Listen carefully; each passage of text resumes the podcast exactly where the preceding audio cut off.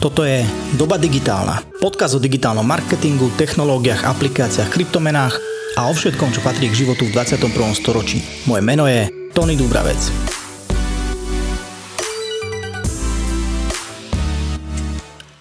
Ahojte, dnes sa budem rozprávať s Marekom Šulíkom, šéfom digitálu Isadora Apparel, slovenskej značky cyklistického oblečenia o tom, ako využili krízu v roku 2020 a dosiahli rekordné výsledky.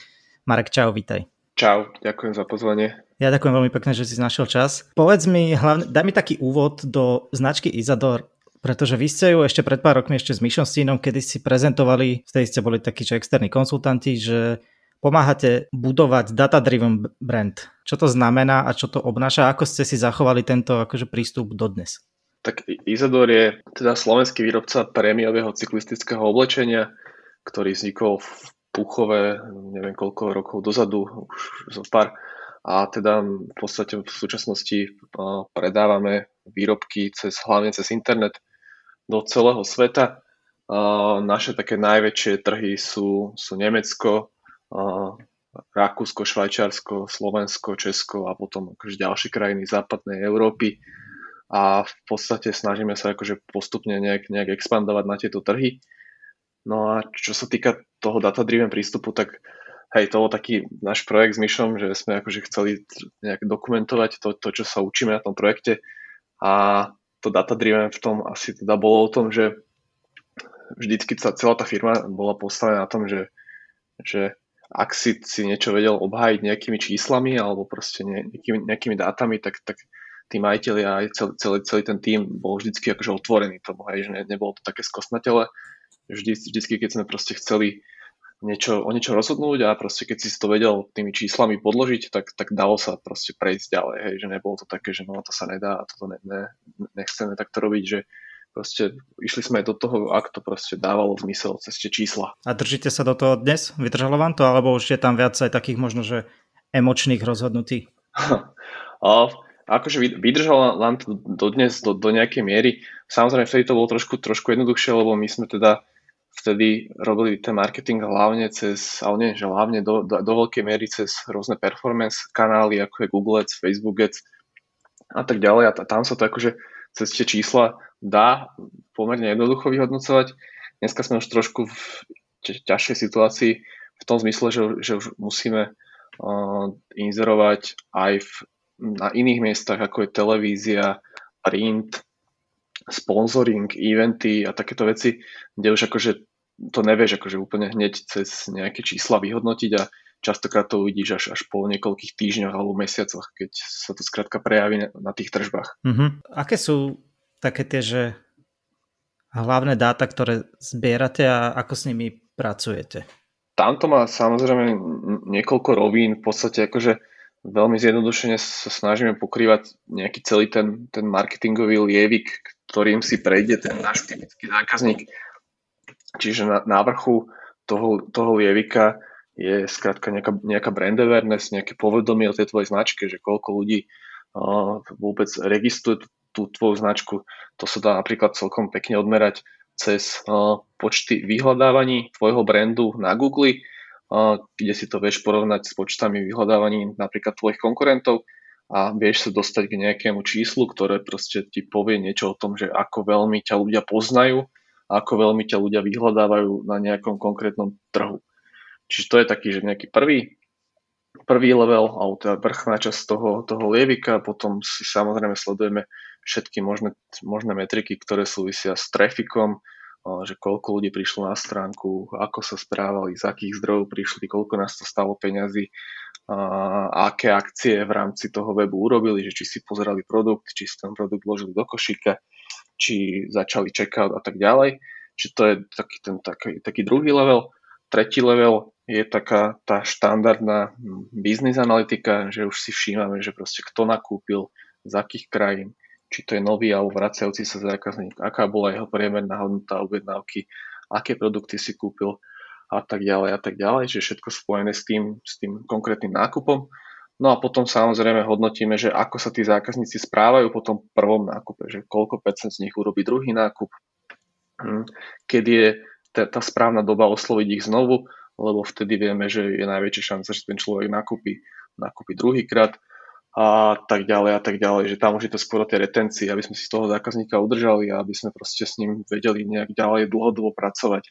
A cez to všetko akože potom prechádzajú všelijaké rôzne iné dáta, biznis dáta, ktoré rieši náš finančný riaditeľ, nejaké, nejaké dáta, ktoré zase riešime my, ktorí máme na starosti online, offline a tak ďalej.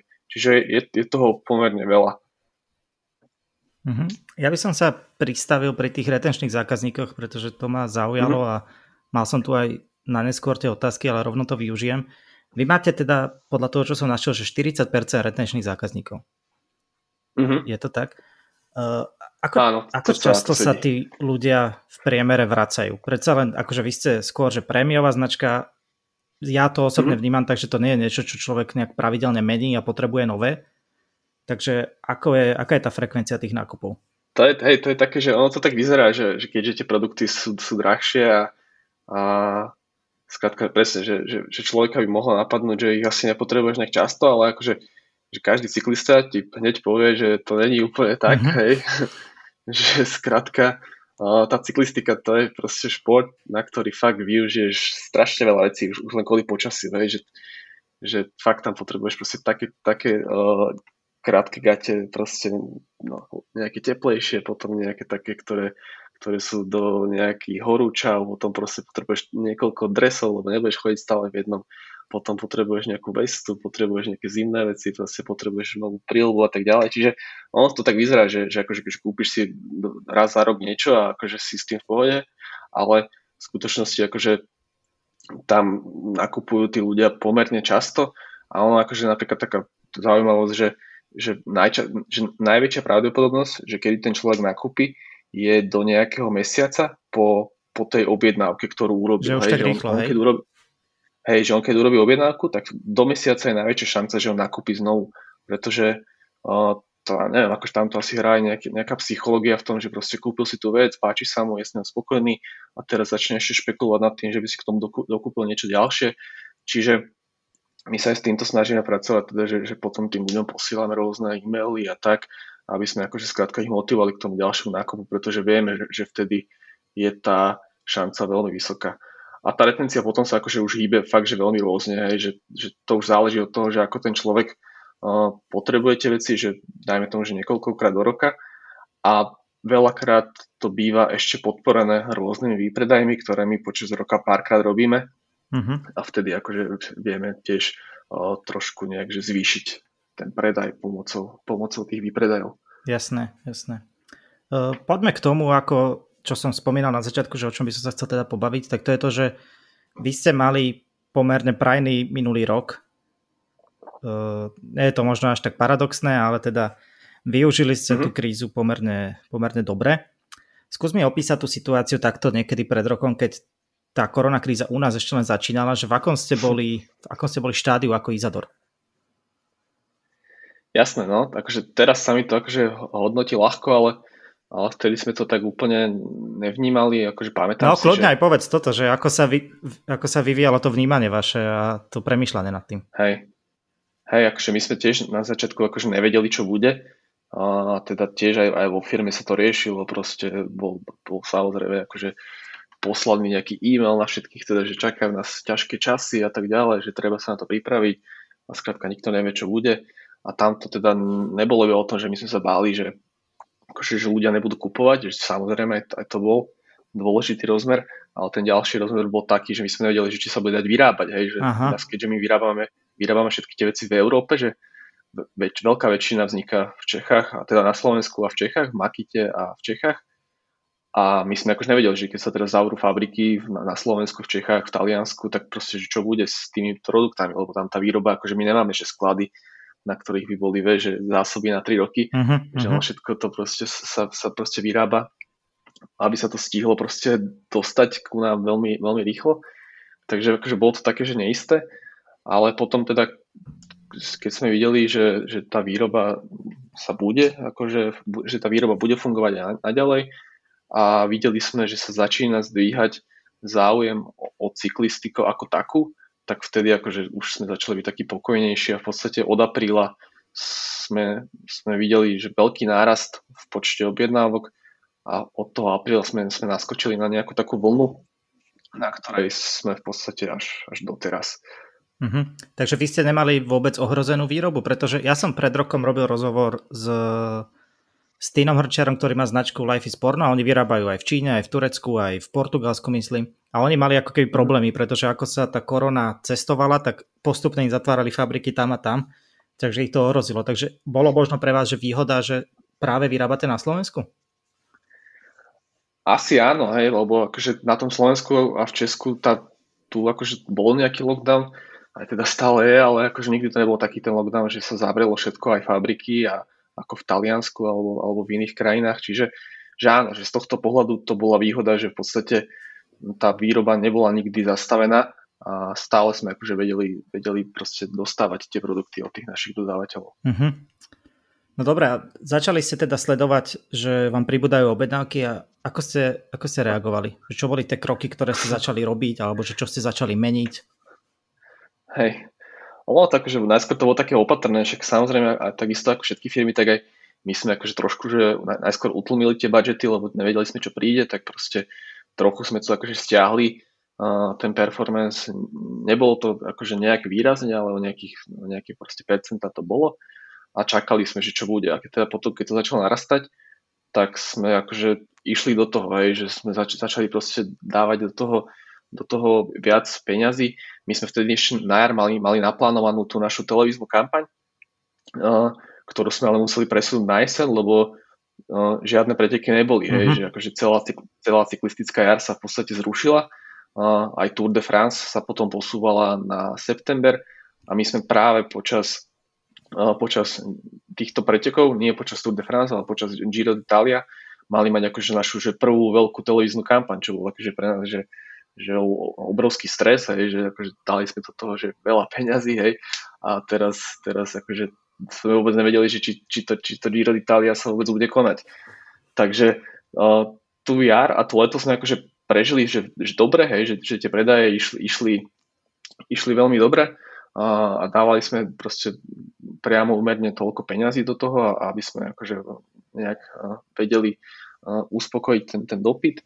No a potom v septembri keď sa, keď sa spustilo Giro keď sa spustilo Tour de France, ktoré malo byť akože predtým v júni alebo v júli, ak sa nemýlim, tak vtedy sme my spustili tú televíznu kampaň. Čiže vlastne my sme, vďaka tomu, že bola korona, sme získali kvázi, že lepší mediálny priestor, mm-hmm. hej.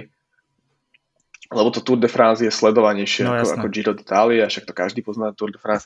No, my sme akože pôvodne mali mať reklamy počas Giro d'Italia, ale nakoniec vďaka, alebo kvôli tej korene, uh, tie naše reklamy bežali počas Tour de France, čo akože zna, zrazu nám spravilo, že, že úplne že šialený, šialené nárasty, čo sa týka predajov a to sme akože nechápali, že čo sa deje, hej, lebo proste my sme boli zvyknutí, že dovtedy proste uh, sme mali proste na webe, čo ja viem, desiatky, stovky ľudí, hej, že keď proste bol nejaký výpredaj, tak ich tam bolo proste strašne veľa. No a zrazu sme proste uh, mali reklamu na Eurošporte a po jej odvysielaní proste zrazu bolo, že tisíc ľudí na webe, hej, čo mhm. pre nás bolo úplne nepredstaviteľné, sme nechápali, že čo, čo sa deje, hej, že proste prečo, prečo toľko ľudí si prišlo pozrieť našu stránku iba, iba kvôli tomu, že, že videli nejakú, nejakú reklamu. Takže toto bol pre nás taký, taký moment, že wow, že, že, že tá masová reklama, akože, že fakt, že vie zafungovať. A to nebolo to iba o tom trafiku, hej, to bolo, to bolo o tom, že tí ľudia zrazu začali nakupovať hej, a proste to bolo, to bolo fakt, že, že super, hej, že, že tam sme pochopili, že, že OK, že proste má to zmysel.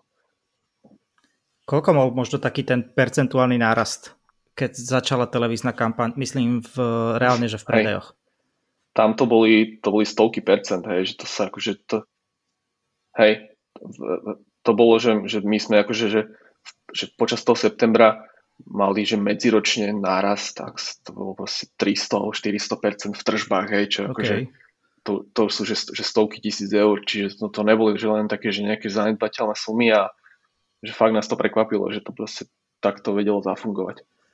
Dokázalo vám to vrátiť náklady na tú kampaň televíznu? Mm, to je dobrá otázka, My, na toto by skôr teda vedel odpovedať náš finančný riaditeľ. Keď sme to naposledy riešili, tak on teda vravil, že, že ešte nie, hej, že tam to akože trvá dlhšie, uh-huh. kým sa, kým sa tie náklady vrátia, lebo tam sa samozrejme ráta s tým, že, že veľa tých zákazníkov, tých 40 alebo koľko percent nakúpi znovu, takže ono sa to akože postupne vráti, uh, ale tá návratnosť, akože, že, že to percento návratnosti bolo že veľmi vysoké už, už počas tých prvých mesiacov. My sme to mali celé vlastne tak premyslené, že, že v septembri bolo to Tour de France a potom v oktobri sme, sme tú kampaň ešte ako keby ťahali ďalej.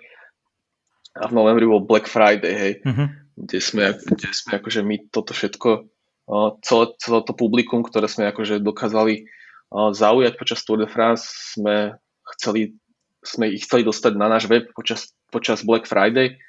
A to aj vyšlo a vlastne november bol historicky náš najúspešnejší mesiac, aký sme kedy mali. OK, OK. Takže ste spravili takú vlastnú druhú vlnu.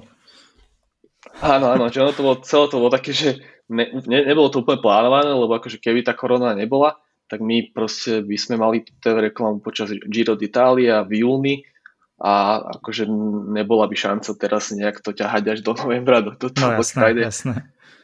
Ale keďže to teda sa to tak celé vyvinulo, že, že išli sme počas Tour de France v septembri a potom sme to potiahli, tak to vlastne celé tak, že veľmi pekne do seba zapadlo, ale akože celé to bolo proste spôsobené úplne, úplne taký, takými náhodnými okolnostiami. Uh-huh. Uh, nie je to úplne bežné, respektíve je to skôr, že vec, ktorá sa týka veľkých hráčov v rámci e-commerce, že idú do televíznej kampane uh-huh. a do rôznych outdoorových veľkých kampaní. Ako tá značka alebo ten nejaký e-shop spozná, že je pripravený na tú, na tú televíznu kampaň? Ja neviem, že je to, keď si môže dovoliť dať 100 tisíc eur niekde, alebo mm-hmm. sú tam nejaké ako keby iné signály, ktoré sa oplatí sledovať?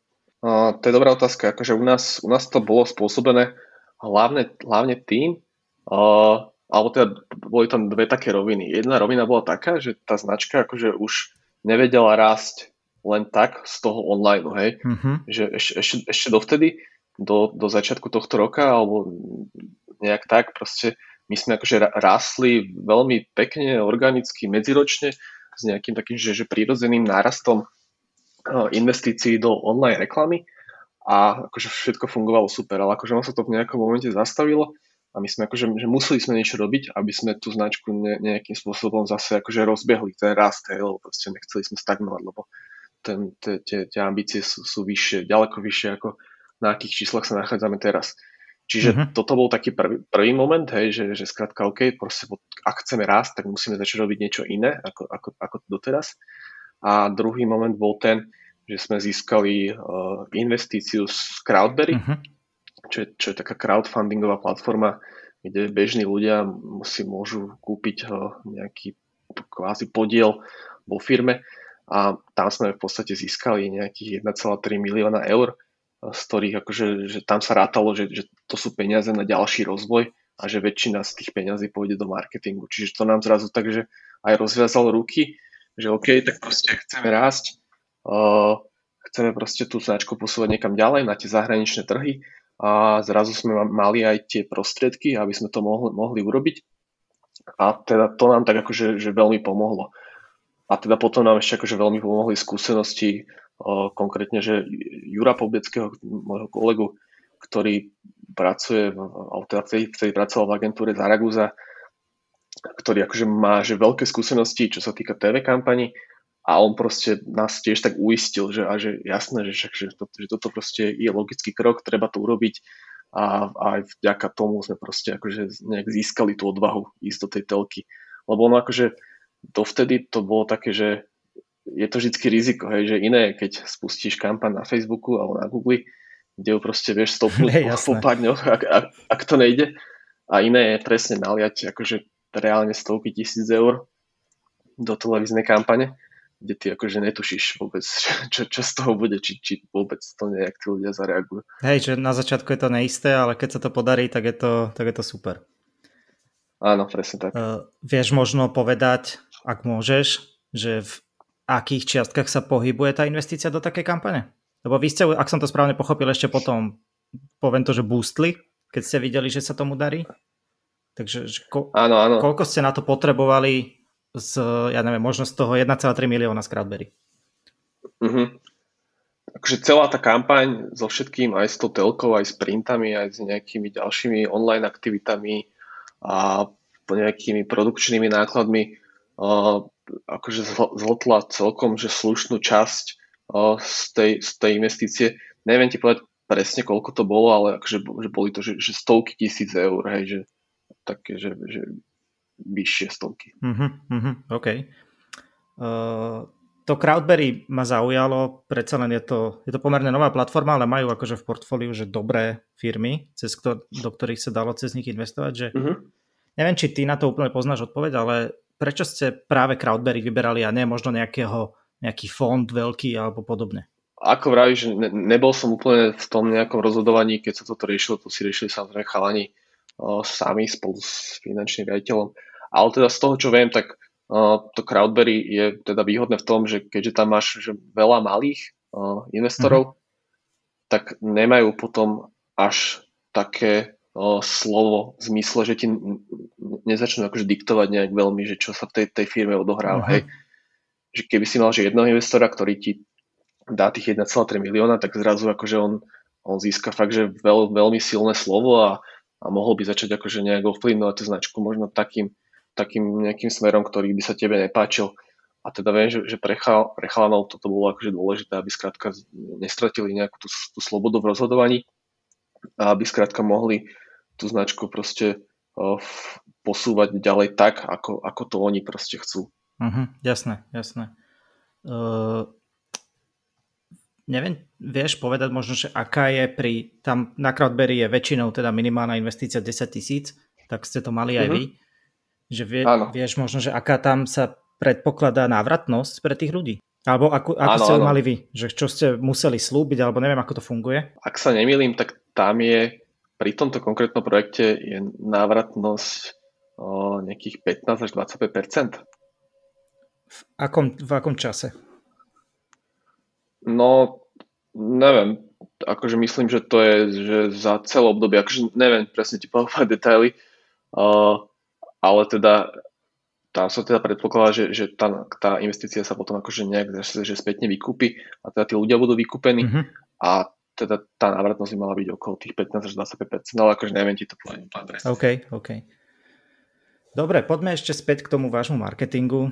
Uh, aké sú mm-hmm. aktuálne kanály, ktoré vy využívate a skôr ich možno, že podľa relevantnosti pre vás alebo podľa tej dôležitosti zoradiť? A kľudne ich môžeme rozdeliť, že mm-hmm. brand versus performance, ak si myslíš, že to tak je lepšie na ilustráciu? Áno, môžeme to kľudne tak rozdeliť na, na ten brand a performance.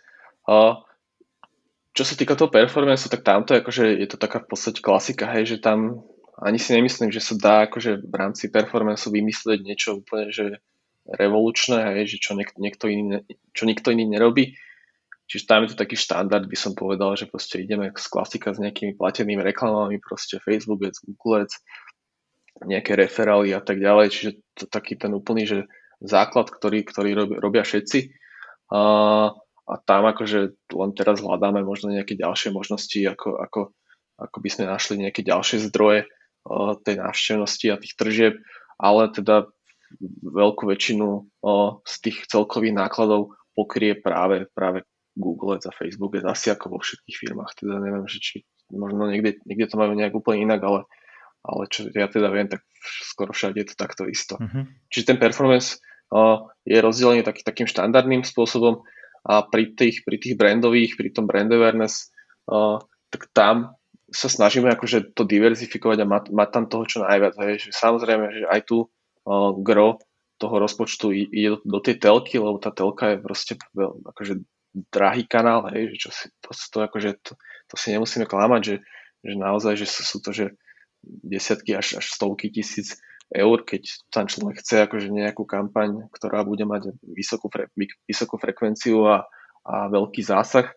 Takže tam ide akože veľká časť tých, tých našich rozpočtov z tej brandovej časti a potom nám sa napríklad aj osvedčilo aj, aj investovanie do, do printových reklám, uh-huh. čo možno by niekomu inému nedával zmysel, ale tá cyklistika je do veľkej miery aj o tom, že si proste pozeráš nejaké proste časopisy, listuješ si v nich, čítaš si a tak, hej, že, skrátka, keď je, keď je škaredé počasie, tak aspoň niečo potrebuješ. Ako to vyhodnocujete, vlastne... že sa vám to oplatilo mm-hmm. printové reklamy robiť? Uh, vieš čo, my sa akože každého zákazníka pýtame, že odkiaľ sa on dozvedel. Okay. A, a je tam akože niekoľko možností a teda je tam aj print. A, a zistili sme, akože bola tam priama úmera, hej, že akože priama úmera v zmysle, že dali sme minulý rok oveľa viac peniazy do, do, do toho printu a bolo to vidno aj na tých odpovediach, že, že akože násobne to narastlo opr- oproti tým rokom, kedy sme dávali to, do toho printu menej peniazy. Uh-huh. Takže tam uh, potom samozrejme máme aj my uh, nejaké spolupráce s influencermi, ale v našom teda ponímaní to nie sú takí influenceri, uh, že proste stovky tisíc followerov, že väčšinou sú to cyklisti, hej, že sú to cyklisti z celého sveta, ktorí možno majú, ja neviem, 5, 10, 15 tisíc followerov. A cyklisti takí, a... že profesionálni alebo poloprofesionálni? Ne, ne, ne, to, to, akože, to aj nemôže byť profesionálny. Tam ide o to, že každý profik má podpísanú zmluvu s, nejak, s nejakým svojím tímom. Jasné. A on, on, on nemôže nosiť nič iné. Aha, že to tým rozhoduje vtedy. Presne. Uh-huh. Že, akože, môžem povedať také, že v podstate, že aj, aj u nás si nakupujú nejakí profesionálni cyklisti, že nemôžem ich menovať, ale tiež sa to nakupujú, ale akože musia to nakupovať ako súkromné osoby a v podstate nemôže si to dávať aj na internet, že, že boli v tých našich veciach odfotení, lebo skrátka majú tú zmluvu s tým svojim tímom a oni musia nosiť len tie tímové dresy na ten nejakých oficiálnych proste jazdách a, a niekde mm-hmm. na internet, keď si to dávajú. Takže sú to, že teda s kým my spolupracujeme, sú teda akože normálni, že klasika, nejakí amatéri, a, ktorí akože radi jazdia a my im skrátka posielame veci a oni proste potom, akože je to také veľmi nenásilné, v podstate nič od nich nechceme, hej, len aby proste nosili tie naše veci a aby, aby nejak proste živili ten svoj Instagram. Čiže to sú influencery a potom robíme akože už len také, že fú, rôzne, rôzne aktivity, čo som ešte nespomenul. Samozrejme, akože online, online video a klasická nejaká, nejaká akvizícia v online prostredí, či už sa bavíme o nejakých YouTube kampaniách, alebo proste Facebook, Instagram a tak ďalej. A potom robíme také rôzne spolupráce s nejakými inými firmami, keď sa podarí, alebo pre nejaké, pre nejaké iné organizácie. Minulý rok sme mali viacero takýchto spoluprác s inými firmami. Mali sme, spravili sme helmu s jednou s korejskou, s korejským výrobcom. Robili sme aj, aj rôzne neziskové uh, spolupráce s neziskovými organizáciami, napríklad s Postbellum, uh-huh. čo je slovenská, aj slovenská organizácia, teda, ktorá má pobočky na celom svete a tak ďalej. Že tam sú to skôr také, že možno, že menšie aktivity, ale také, že fakt, že, že rôznorodé, že, že čokoľvek proste dáva zmysel a, a vie nás to proste posunúť medzi nejakých nových ľudí, ktorí nás ešte nepoznajú. Uh-huh. Aký je možno ten pomer performance versus brand? Hej, uh, to sa akože samozrejme, že odvíja podľa, podľa mesiaca, uh, ale tak samozrejme aj my, ako, ako všetci, akože sledujeme nejaké tie informácie, ktoré sa proste zverejňujú na túto tému a tiež všetci poznáme Lesa Bineta a, a Petra Fielda a, a takýchto ľudí. Čiže akože tiež sa na to snažíme proste pozerať cez tie ich uh, informácie, od tie ich vedomosti, ktoré oni získali a akože teraz nám to v podstate tak nejak vychádza tak, ako, sa to, ako, ako to aj oni odporúčajú, že, že, že, že oni teda konkrétne odporúčajú, že, že ten pomer by mal byť niekde, že okolo že 60-40 alebo proste môže to byť trošku aj inak. Prospech brandu. Uh, za, presne, v prospech brandu a v podstate, keď sme, to takto, keď sme tak, takto projektovali ten budget na, na najbližší rok, tak nám to sa aj tak vyšlo, hej, nejak, hej, že, že tých 60% ide do, do týchto brandových aktivít, ako, ako je telka, print, nejaká on, online YouTube video a takéto rôzne spolupráce a tých 40% je proste ten klasický performance, uh-huh, Google, Facebook a, a tak ďalej. Ty si spomínal, že vy, vy ste do tej telky chceli ísť aj kvôli tomu, že ste ako keby cítili, že sa vám spomaluje rast alebo že narážate na nejaké limity. Čo sú možno tie vaše Áno. vízie alebo ako si predstavujete ten rast? Pretože asi sa to nedá celý život ťahať iba e-shopom alebo možno, mm-hmm. možno sa mýlim. A že aké sú možno tie kanály, ktoré sú pre vás kanály budúcnosti vašej? Mm-hmm. Hej. Uh, akože, ja si teda myslím, že my sme momentálne v takej fáze, ale teda všetci si to myslíme, že že, že určite sme ani zďaleka nevyčerpali ten, ten online, uh-huh. hej?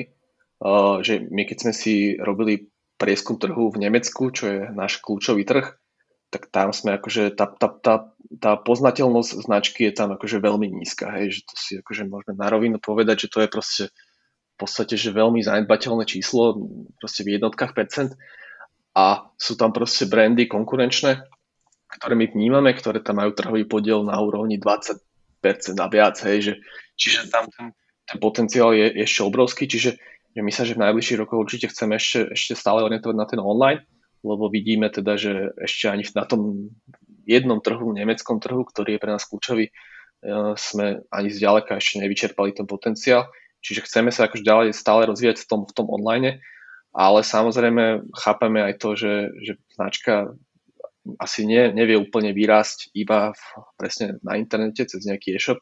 Čiže máme, máme rôzne pop-up story, Mali sme, teraz počas korony sa, sa to trošku utlumilo, ale mali sme naplánované, aj budeme teda robiť, keď sa to celé nejak upokojí, pop-up obchody, že proste na nejakom, u nejakého partnera si proste budeme predávať nejaké naše veci a, a budeme proste chodiť po celom svete, aby, aby tí ľudia si mohli tie naše veci aj vyskúšať a, a aby si ich mohli kúpiť aj, aj niekde inde ako cez internet. A teda uh, asi teda môžem prezradiť, že, že chystáme aj, aj, aj prvú nejakú bratislavskú predajňu, okay. kde, kde si budú môcť ľudia kúpiť naše veci. Vy máte, čo mňa teda osobne zaujalo, u nás je to pomerne ojedinelé, že vy máte taký subscription model. Mm-hmm. Človek si u vás ako keby prenajme dres, ktorý mu každé 3 mesiace meníte, alebo povedz, že možno ty, ty budeš určite vedieť lepšie, ako to funguje. Hej, áno, je to tak, je to tak v podstate, že ty si platíš nejaký, nejaký mesačný paušal a v rámci toho mesačného paušalu, paušalu si presne každé 3 mesiace môžeš akože vymeniť tie, tie svoje dresy a tie, ktoré si už, tie, tie, ktoré už nechceš, tak tie vrátiš, oni sa proste profesionálne vyčistia a potom sa vrátia do úbehu. A v podstate akože bol to taký experiment, ktorý sme chceli vyskúšať, lebo snažíme sa akože aj o nejakú tú udržateľnosť a teda, aby to nebola len nejaká taká fráza, tak, tak snažíme sa robiť takéto nejaké aktivity, ktoré k tomu, ktoré k tomu prispievajú. A, čiže tento projekt je taký experiment, akože rovno ti poviem, že akože není to, že, že, že by tam teraz boli že, že tisícky zákazníkov, ktorí proste by, by sa do toho programu zapojili, hej, že, že vnímame to ako niečo, čo sme si akože že chceli priniesť ako prvý v rámci toho cyklistického segmentu a teda je, je tam, sú tam zákazníci, a, ale akože vidíme, že proste asi to, že možno to není úplne, nie je to úplne pre každého, hej, že je to aj také, že proste je to taká citlivá vec, tie, tie veci, ktoré nosíš na športovanie, hej, že možno nie úplne každý to chce akože uh, mať takto, že dostane niečo, čo už niekto nosil niekto pred tebou, mm-hmm. aký je samozrejme prof, profesionálne vyčistené. A jednak teda je to aj o tom, že, tie, že tí zákazníci naši, keď sme sa ich pýtali, že, že či, či by to napríklad zvažovali a tí, ktorí to nezvažovali, tak veľa z nich, proste väčšina z nich uviedla, že oni proste si chcú tie veci kúpiť, hej, že proste pre nich je to ako, že, že on chce mať tú vec, lebo proste sa mu páči a skrátka, že není to o tom, že by akože teraz potreboval ušetriť, ušetriť peniaze a nemať tú vec akože ako svoju kúpenú, ale že oni si ju akože radi kúpia, uh-huh. proste majú, majú radi tú cyklistiku. Máte možnosť tých vašich trhov nejaký, ktorý na toto reaguje lepšie? Že je tam viac tých ľudí, ktorých to zaujalo? Hej, uh, akože na Slovensku v Čechách to, to až taký úspech nemalo uh, a teda lepšie, lepšie na to reagovali ľudia na západe. Uh, v Nemecku bol, bolo to pomerne veľký záujem, no v UK tiež a na, akože najlepšie na to myslím, že reagovali v, v tých našich prieskumoch ľudia z USA, ktorí sú asi, asi úplne najviac na to, na toto zvyknutí a čiže aj tam to chceme ne, asi nejak postupne dostať túto službu, len teda tam to je trošku aj logisticky náročnejšie. Takže vy, vy ste aj na americkom trhu? Áno, sme aj na americkom trhu, máme tam svoj externý sklad, z ktorého posielame veci, ale tamto zatiaľ funguje skôr tak, takým nejakým voľnobehom, hej, že akože nerobíme tam nejaké, nejaké veľké aktivity. Uh, a zatiaľ si to nechávame ako, ako niečo také, že čo do budúcnosti nás určite bude zaujímať, ale ešte sme není dostatočne veľký, veľký na to, aby sme teraz akože sa mohli vrhnúť na americký trh, ktorý je ešte násobne konkurenčnejší ako, ako tieto naše európske trhy. Jasné, jasné. Dobre, Marek, posledné dve otázky. Už sa nebudú mm-hmm. týkať Izadoru. Čo by si ty, lebo ty máš akože strašne veľa skúseností s e-commerce svetom a so celým digitálom, že čo by si odporúčil v rámci, v rámci online marketingu malým e-shopárom?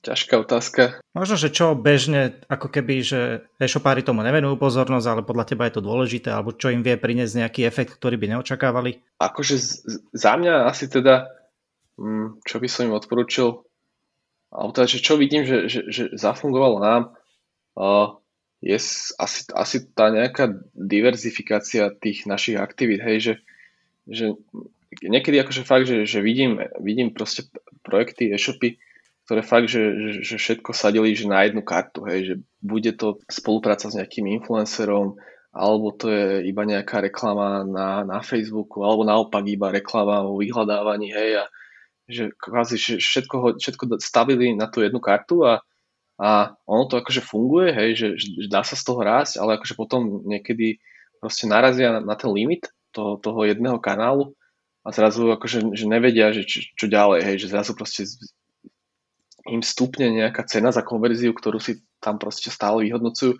a zrazu nevedia, že, že ako, sa, ako sa pohnúť ďalej.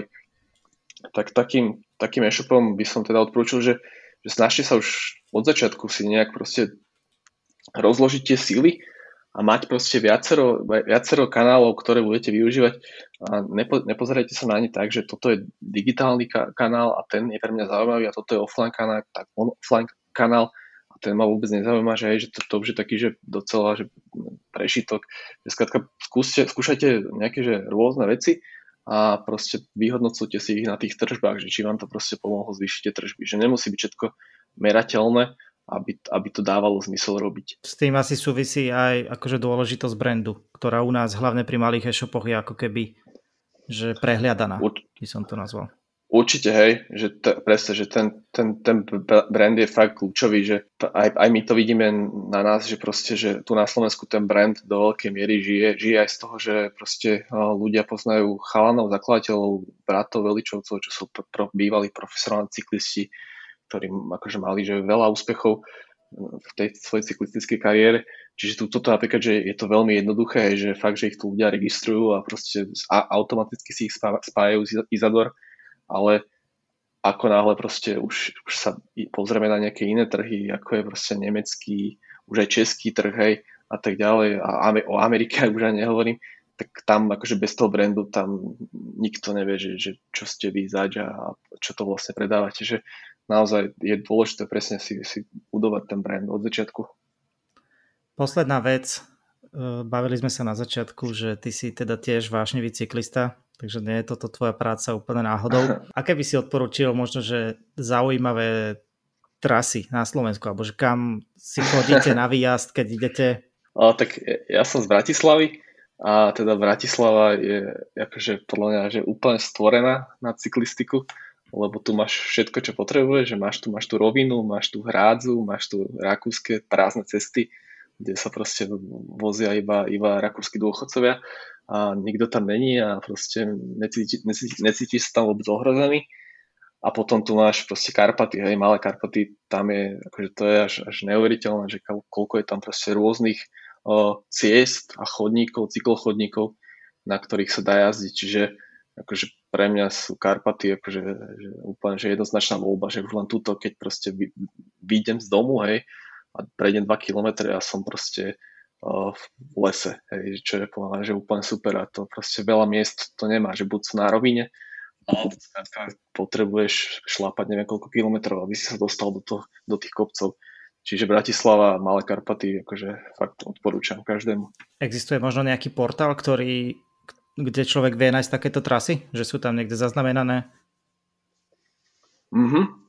Určite, hej, akože ja osobne som, akože nie som, že vlastne, hej, používam Stravu, to je taká aplikácia, mm-hmm. ktorá si poznáš aj ty, kde teda si jednak vieš pozrieť trasy nejakých, nejakých, nejakých známych ľudí alebo iných ľudí, čiže to tam hľadám nejakú inšpiráciu a potom je taká aplikácia, ktorá sa volá, že Komoot, K-O-M-O-O-T. Mm-hmm. To je taká, taký, taký, taká tiež webka aj aplikácia do mobilu, kde si zase vieš plánovať trasy, hej, že ty si tam zadáš, že, že, že chcem ísť z bodu A do bodu, do bodu B a on ti to nájde optimálnu trasu.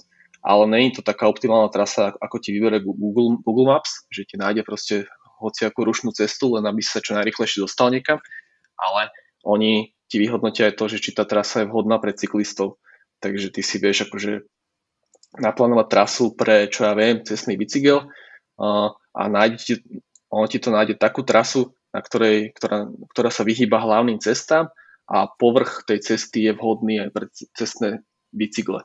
Čiže sa nemusíš báť, že teraz akože sa ocitneš v nejakom lese, uh-huh, hej, na nejakej, na nejakej ceste rozbitej, ale ani zároveň sa ale nemusíš báť, že sa ocitneš niekde na nejakej výpadovke na diálnici. jasné, jasné. Dobre Marek, ja ti veľmi pekne ďakujem, bolo to veľmi príjemné, myslím si, že aj sme veľa povedali čo ľudí môže mhm. zaujímať mm. a môžu si to odniesť. Takže som veľmi rád, že si našiel na mňa čas, že si niečo prezradil. E, držím vám veľmi palce, máte super projekt, krásne spracovaný a vidno, že to robia ľudia, ktorí vedia, čo robia. Super, tak ja ďakujem za pochvalu a teda ďakujem ešte raz za pozvanie. Pekný večer ešte. Podobne.